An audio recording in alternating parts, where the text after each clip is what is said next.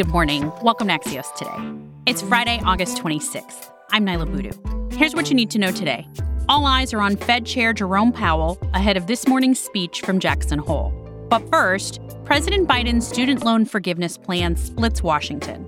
And Democrats see a stunning turnaround ahead of the midterms.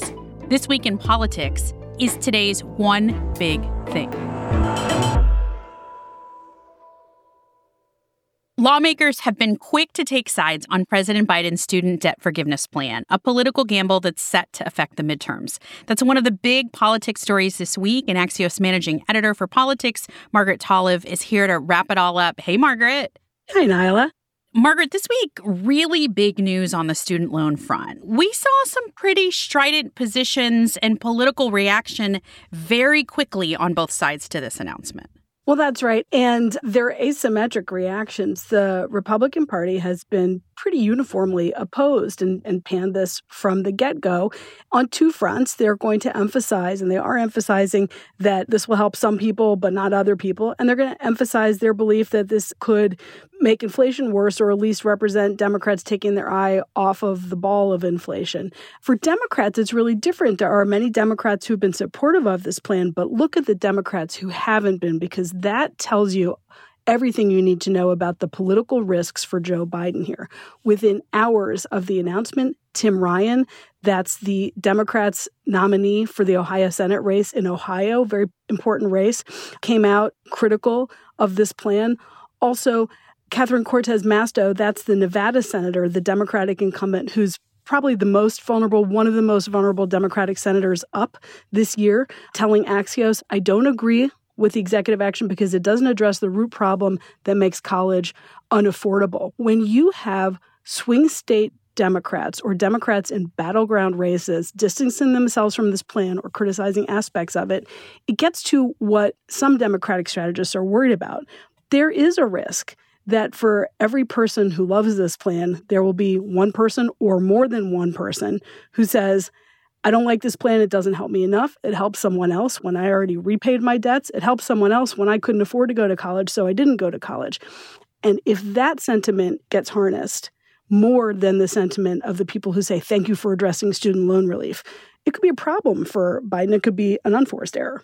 Meanwhile, Margaret, your team has been reporting that recent days have also solidified a fairly stunning turnaround for Democrats in this election cycle. How much has the issue of abortion changed the previous conversations that you and I have had that Republicans would be running away with control of both the House and the Senate in November? It has undoubtedly had a major impact on many levels in terms of turnout for primary elections by Democrats, in terms of fundraising for Democrats around the primary cycle, in terms of messaging, and in terms of outcome of races. Let's take a look at what we saw this week. Tuesday night primaries in New York, in Florida. There was Pat Ryan's unexpected win. That's the Democrat in that special election in New York, New York District 19. That was driven by an abortion centered message.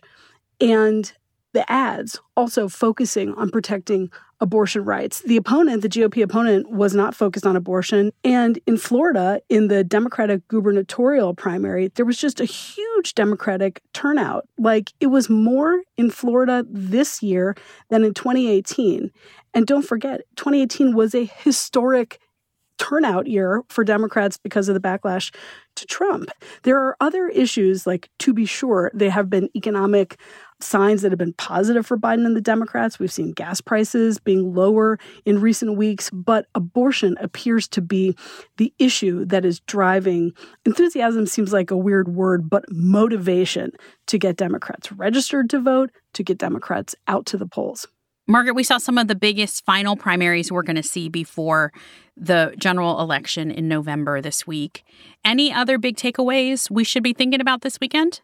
Yeah, I mean, we need to keep looking at the idea of moderation. Is there a voter appetite now for a swing of the pendulum back toward more moderate candidates as we head into general election season? There is some evidence that's true.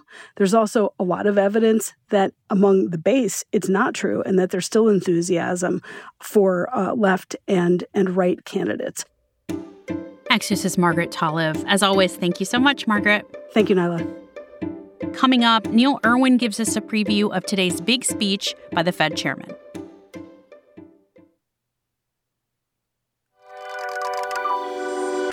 Welcome back to Axios Today. I'm Niala Boodhoo.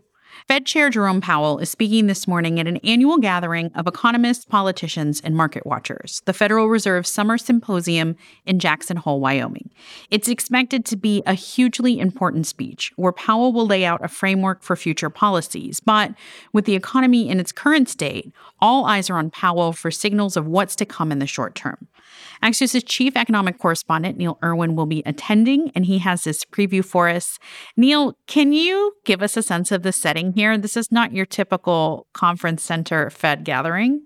It's very much not. Uh, it takes place every year in Jackson Hole, Wyoming, in Grand Teton National Park. Within the national park, at a lodge, uh, you have a big taxidermy grizzly bear up in the corner. You have elk antler chandeliers over the ballroom. And it's become the place that central bankers, economists, leaders come together and, and talk about big, important economic ideas every year. And as a result, the chairman of the Fed, whether it's Jay Powell or his predecessors, really use this as an opportunity to lay out big ideas and a guidepost for what they think policy policy and the economy might look like in the years ahead.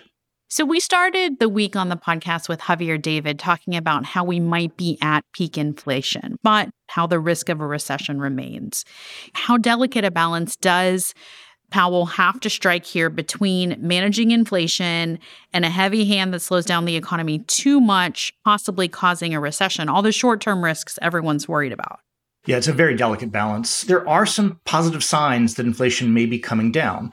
At the same time, Jay Powell, the Fed chair, really wants to appear resolute and make clear that the Fed is not going to let up on its raising interest rates until it's clear that inflation has been defeated. He's determined not to repeat the mistakes that the Fed made in the 1970s when they saw a rosy outlook around every corner and took every bit of relief in inflation as a sign that the war has, had been won. Uh, it very much had not, and it ended up taking a very deep recession in the early 1980s to finally end inflation. He's trying not to make those mistakes. The risk is that if you push too hard, he could throw the economy into a worse downturn than is strictly necessary to bring inflation down. How much is his speech about managing expectations the stock market has about all of this? Well, they say at the Fed that you know we don't target the stock market. Our job is not to worry about what people making uh, wagers on, on Wall Street might win or lose. At the same time, they can't help but pay attention. And you know, if anything, I think that there's been a bit of a rally in the stock market since mid June. If anything, I think the Fed might be a little uncomfortable with that. That maybe financial conditions, as they call them, have loosened too much. And so I wouldn't be surprised if we hear some hawkish noises, meaning more rates out of Powell, partly out of fear and concern that markets have gotten too complacent and are too ready to bet that the Fed's going to, you know, cut interest rates as soon as the inflation turns and that that's what the outlook is. I think that's not something the Fed wants to hear. So, for people who aren't Fed watchers or closely following the day to day of the equities markets, what are the implications for us? Well, what really matters is what happens to the interest rates that face ordinary people in the economy and business decision makers. So, if you know the reaction to this speech is that uh, rates rise and everybody thinks, "Oh, we're back in where we were in mid-June," that's going to cause real damage to the mortgage market, to housing. Uh, it's going to cause companies to second guess their capital spending, their hiring. Uh, it could really have real results for uh, what happens in the job market for for wages if the reverse is true, if, if there's a feeling that it's a benign message, if the sense is the Fed is not going to pump the brakes too aggressively, you might see the reverse. You might see a real rally in stocks, but also lower mortgage rates, uh, a greater sense of, uh, you know, we can keep this economy revving for a while to come. Axios' chief economic correspondent, Neil Irwin. Thanks, Neil. Thanks, Niala.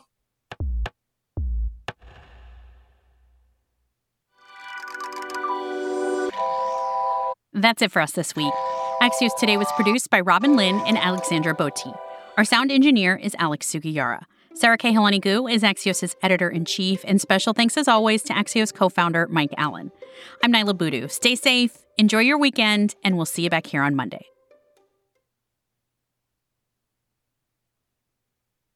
In the Bubble with Andy Slavitt is a podcast from Lemonada Media that operates under the premise that the most comforting thing for all of us is knowing what and what not to worry about. Host Andy Slavitt, former White House senior advisor for COVID response, is here to help you make sense of tough issues, from COVID to the crisis in Ukraine to climate change and beyond. Andy breaks down the most complex news stories in a way that's easy to understand. In the Bubble has new episodes out Mondays, Wednesdays, and Fridays. Listen wherever you get your podcasts.